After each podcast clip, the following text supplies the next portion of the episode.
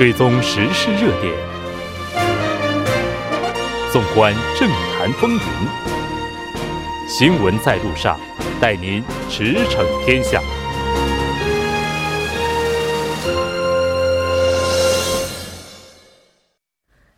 了解最新热点焦点，锁定调频一零点三新闻在路上。接下来的半个小时将为您带来此时此刻主要新闻聚焦分析以及百家谈。广告过后马上回来。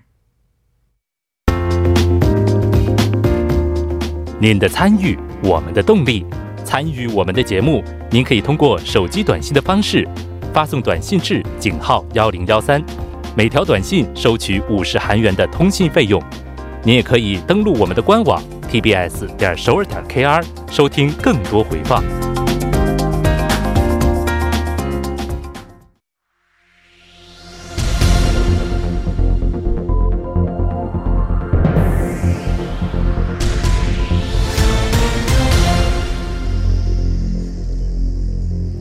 此时此刻，主要新闻。接下来把时间交给新闻播报员司空宽叔，我们稍后再见。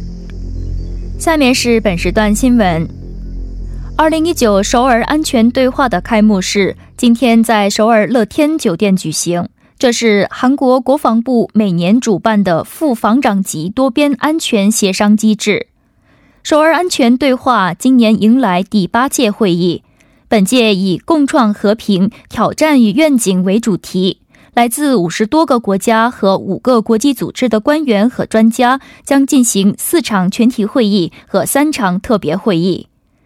韩国国防部长官郑景斗在开幕词中表示，就近期部分国家不顾邻国、一味追求自身利益的做法表示担忧。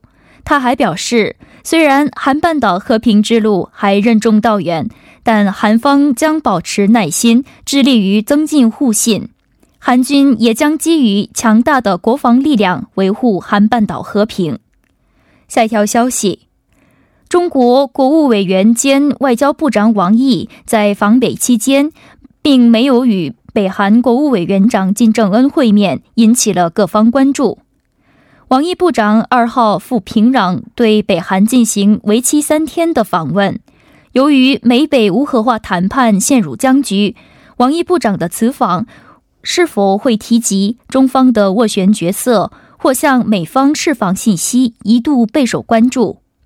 然而，据北韩媒体今天报道，王毅部长在前一天会见北韩劳动党副委员长李柱庸时，请他向金正恩委员长转达问候，并并未与金正恩委员长进行会面。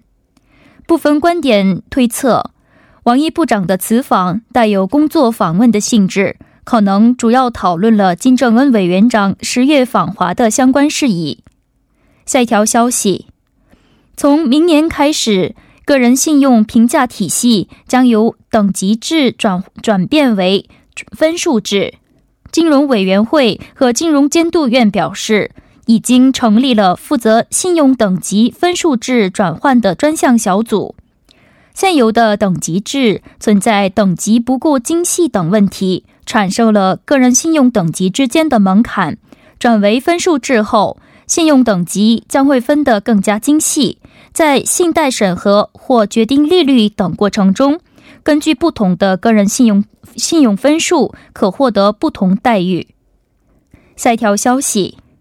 韩国铁路公社将在中秋长假期间，尤其是在返程旅客剧增的十三号和十四号，将首尔地区的地铁延长运行至第二天凌晨一点五十分。延长运行的线路包括京府线、京原线、京仁线、盆塘线、依山线、京义中央线、果川线、京义线等八条线路。每天运行二十八次班车，从十二号开始，往返于龙山站和春川站之间的 ITX 列车也将在十三号和十四号两天增加三十六次班车。以上就是本时段新闻。接下来马上为您带来我们今天这一时段的聚焦分析。二零一九年首尔安保对话于四号到六号呢在首尔举行。那我们看到整个大会已经于昨天拉开了帷幕。接下来马上连线美国自由亚洲电台资深记者刘春恒进行详细了解。刘记者你好。哎，主持人好，呃，听众大家好。嗯，那我们看到这个大会是已经于昨天拉开了帷幕。首先，还是想请您先来介绍一下首尔安保对话是怎样的一个会议。呃，我们知道，呃，在新加坡有个香格里拉对话，呃，首尔这边有一个首尔安保对话，呃，这两个是呃呃性质比较差不多的，就是说。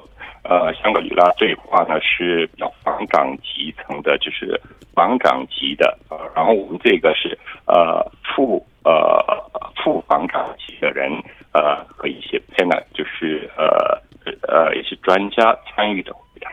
我们是两千十二年十一月开始，后来呢这个时间点呢从十一月呃提前到六月，呃今年是呃在六月四号在。首尔的乐天酒店，从四号、五号到六号，一共举行三天。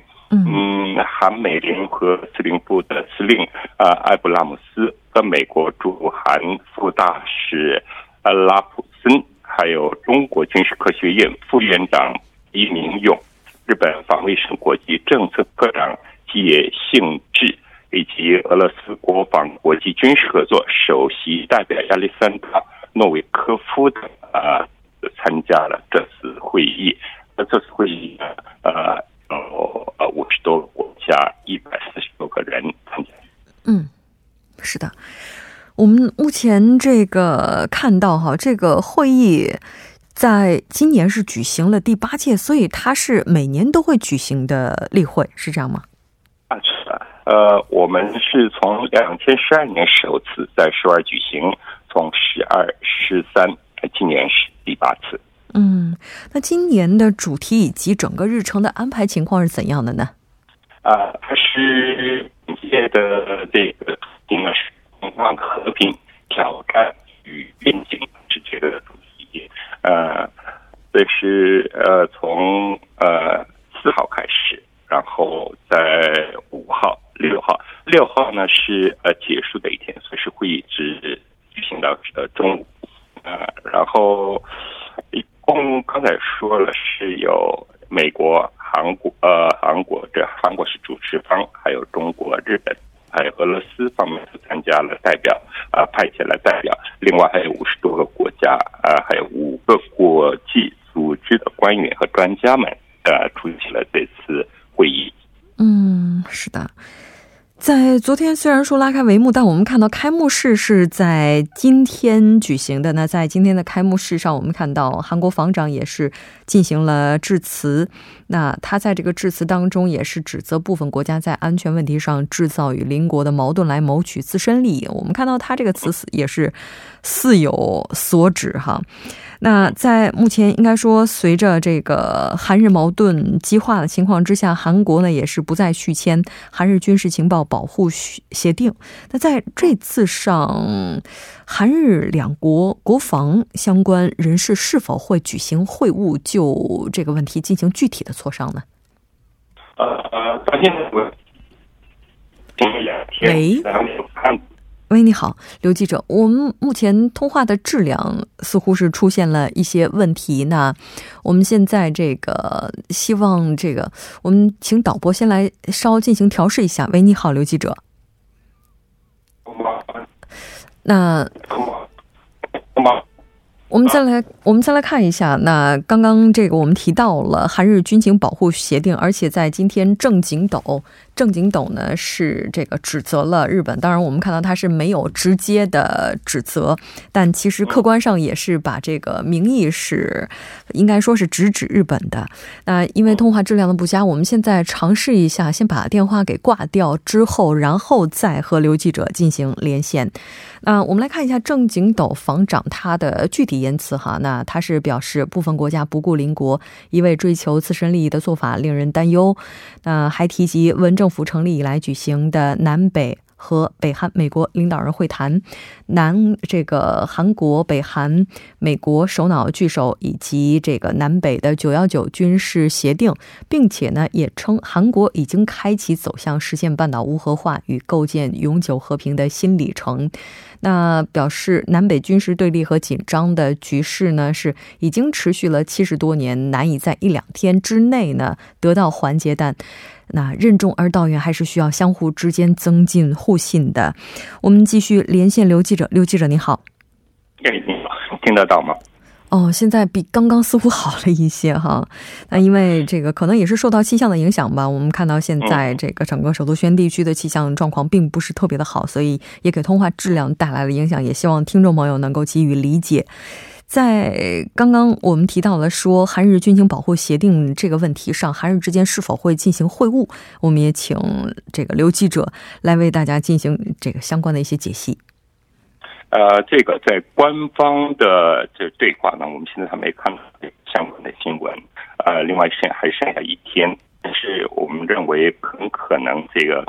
不会有官方的会谈或接触，但是在今天的开幕仪式上，郑景斗防长呢，他说了一些话，就是呃，有一些国邻国呢，为了防御摩擦和求取自己的利益，嗯，他故意提升与邻国的防御摩擦，嗯，然后这是针对日本的一些说话，然后呢，当天出席这个会议的一个前日本防御省大臣呢，叫沈本敏。他呢就说，他是在两千十二年的时候，当时呢是韩国先提出这个要求，后来签署的。他认为朝鲜仍在发射导弹的情况下，呃，韩呃半岛紧张仍然持续的情况下，呃，这个中断以以日本的情是非常不明智的。呃，然后在同样的一个就是会议上，韩国的。国防部次官叫朴载敏的，呃，他就说出，他说，一九六五年我们当时呢是签署了呃韩日基本协定，但是当时呢这个有关赔偿的问题呢是没有包括在里面的，然后并且是这个是呃是大法院做出的决定，我们是三权分立的国家，你不能认为这一个然后呢制裁韩国的呃对于韩国的出口商品。所以是，这是先是日本方面做出的问题导致的这个不够呃不信任，所以是应该是你不能够谴责韩国。嗯，是的。在这次会议上，刚刚你也提到了，包括俄罗斯方面呢，也是有代表与会。在不久前的话，俄罗斯军舰也是进入了韩国的领空，这一度在两国安保问题上也是造成了紧张的局势。那我们希望了解到的就是说，在整个会议的期间，双边是否会进行会晤呢？我想这个呃，你说的是今年七月二十三号，就是呃，中国的两个轰炸机，还有俄罗斯的轰炸机和侦察机呃等等，他们就呃经过韩国的呃防空识别区，然后呢，其中的有一只有一架呢俄罗斯的侦察机呢进入独岛的领空，所以当时呢有一个发射，呃，韩国方面的呃 F 十五 K 呢。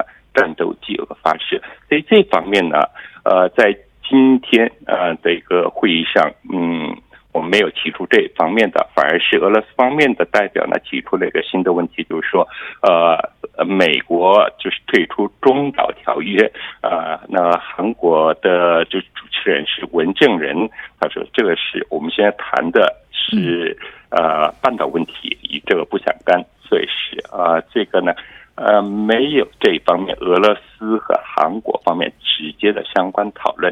对于那个越过这个 在韩国领空的就是呢，韩国和俄罗斯方面没有直接的对话。嗯，是的。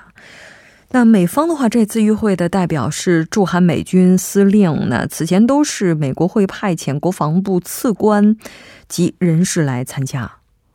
嗯这个是呃，今年的韩国和美国方面在国防方面有一些小小的摩擦。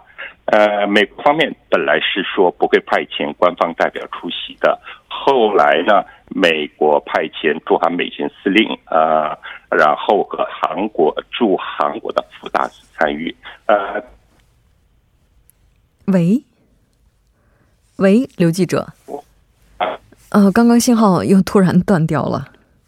刚刚您提到了说，在此前的时候，一般都是会派国防部次官级这个人士来参与，而这次的与会代表是驻韩美军的司令。那他这个变迁之间，哈，究竟是，嗯，这次是美方的这样的一个策略呢，还是说他这样的话也是有一定的目的，或者说他有怎样的一些意图呢？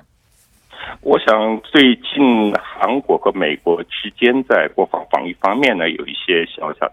啊，就是呃，与日本的这个情报协定，情报协定呢，这个美呃，美国说希望韩国和朝呃韩国和日本方面能够有一个和呃一个解决和平的，就是很好的解圆满的解决，但是这方面呃，我们和日本没有达成呃像美国所期待的一个圆满的呃圆满的续。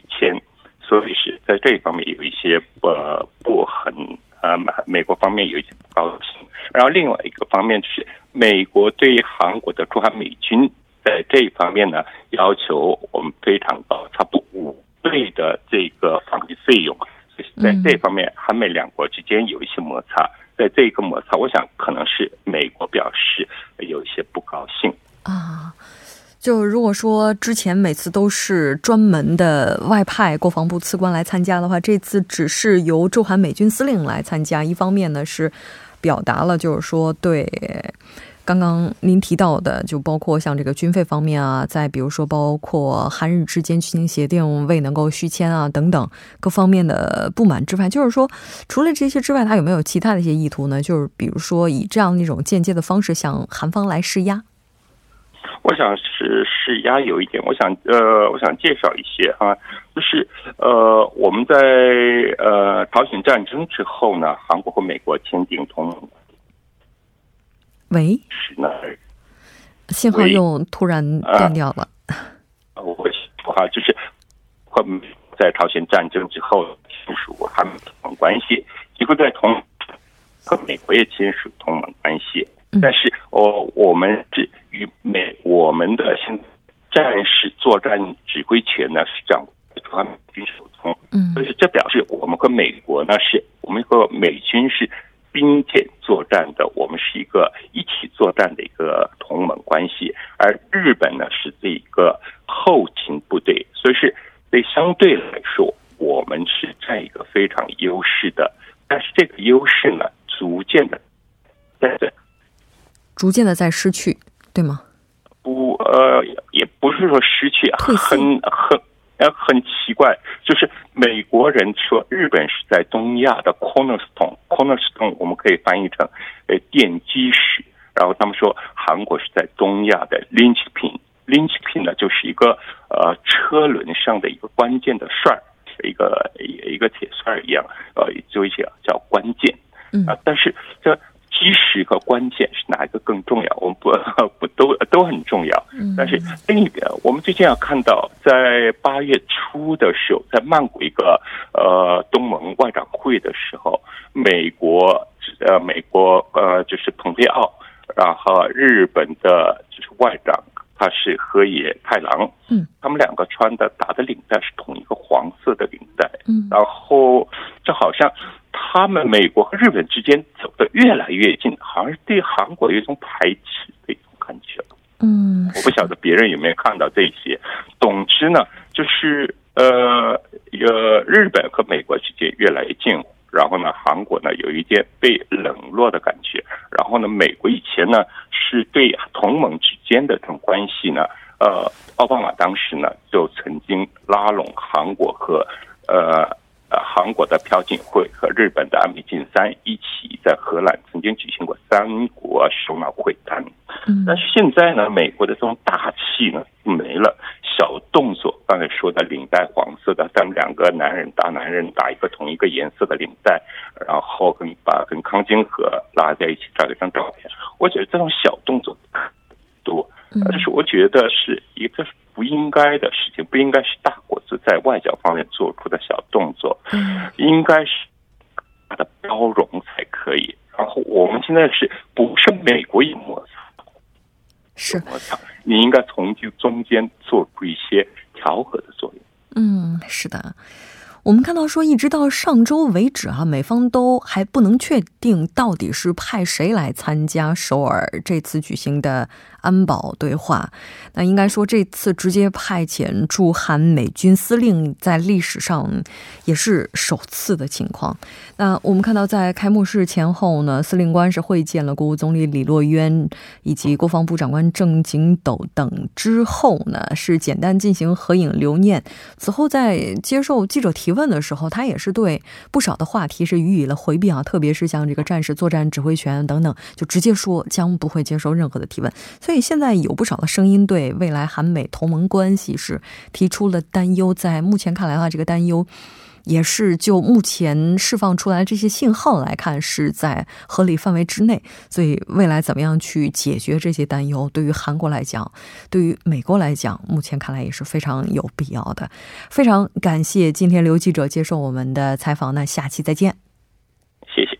接下来关注一下这一时段的路况、交通以及气象信息。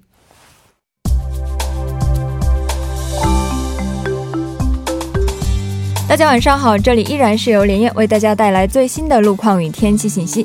现在是晚间七点五十一分，我们来关注一下目前路面上的情况。西部干线道路成山大桥至安阳路段，稍过阳平桥三车道上发生了汽车追尾事故，目前工作人员正在积极的处理事故当中。受此影响，从成山大桥开始的路段车流汇集，道路拥堵。永东高速公路仁川至江陵路段，稍过真富二隧道一车道上发生了汽车追尾事故，请途经的车主们保持安全车速和车距，小心驾驶。京釜高速公路首尔方向良才至瑞草路段五车道上发生了交通事故，请后方车主们谨慎驾驶。奥林匹克大陆金浦方向成山大桥南端至嘉阳大桥南端路段二车道上有辆汽车发生了故障，受此影响，后续路段车流汇集，道路拥堵。好的，了解一下明天的天气情况。气象台于今天下午三点三十分发布，南扬州巫山市、龙仁市、光州市等地区有暴雨蓝色预警。周六凌晨，台风玲玲将会经过济州地区登陆于西海岸。预期首尔经济和岭西、湖南海岸、济州岛地区降水量约为一百二十毫米。提醒各位听众朋友们，切断有危险地带的室外电源，暂停户外作业，做好城市农田的排涝工作。防范强降雨可能引发的山体滑坡、泥石流等地质灾害，山区的河边、山边住户应注意排水通畅。还请大家及时查看天气预报，尽早做好防灾准备。来关注一下首尔市未来二十四小时的天气情况。今天晚间到明天凌晨有阵雨，最低气温二十二度；明天白天多云有阵雨，最高气温三十度。好的，以上就是这一时段的路况与天气信息。祝您一路平安，我们明天再见。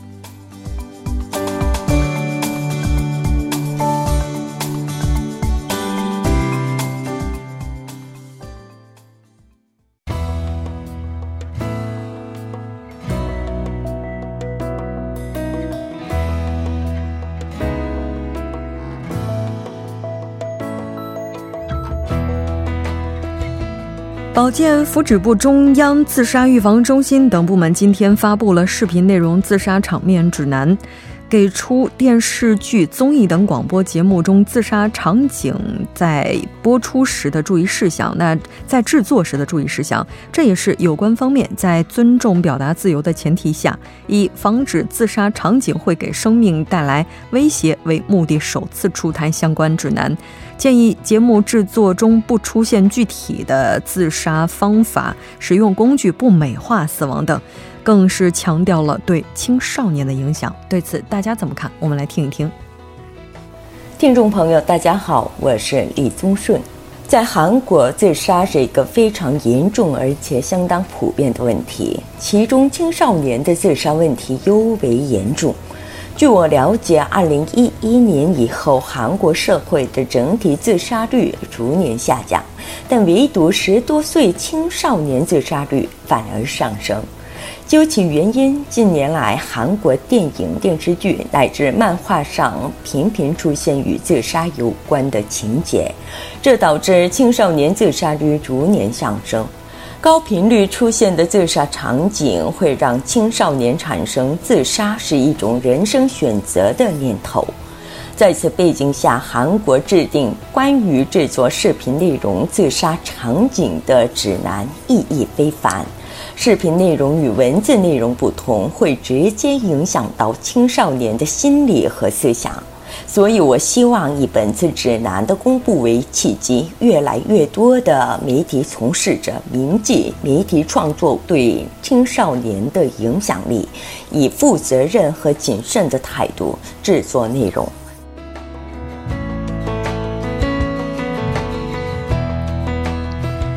中央自杀预防中心对过去一年间电视剧当中包括自杀场面的五十部电视剧进行了分析，结果显示，全部的一百一十八集当中，平均每部剧有两点四集包括了自杀场面，百分之九十五点八呢具体描述了自杀的方式与使用的工具，百分之八十三点九呢将自杀作为问题的解决方法。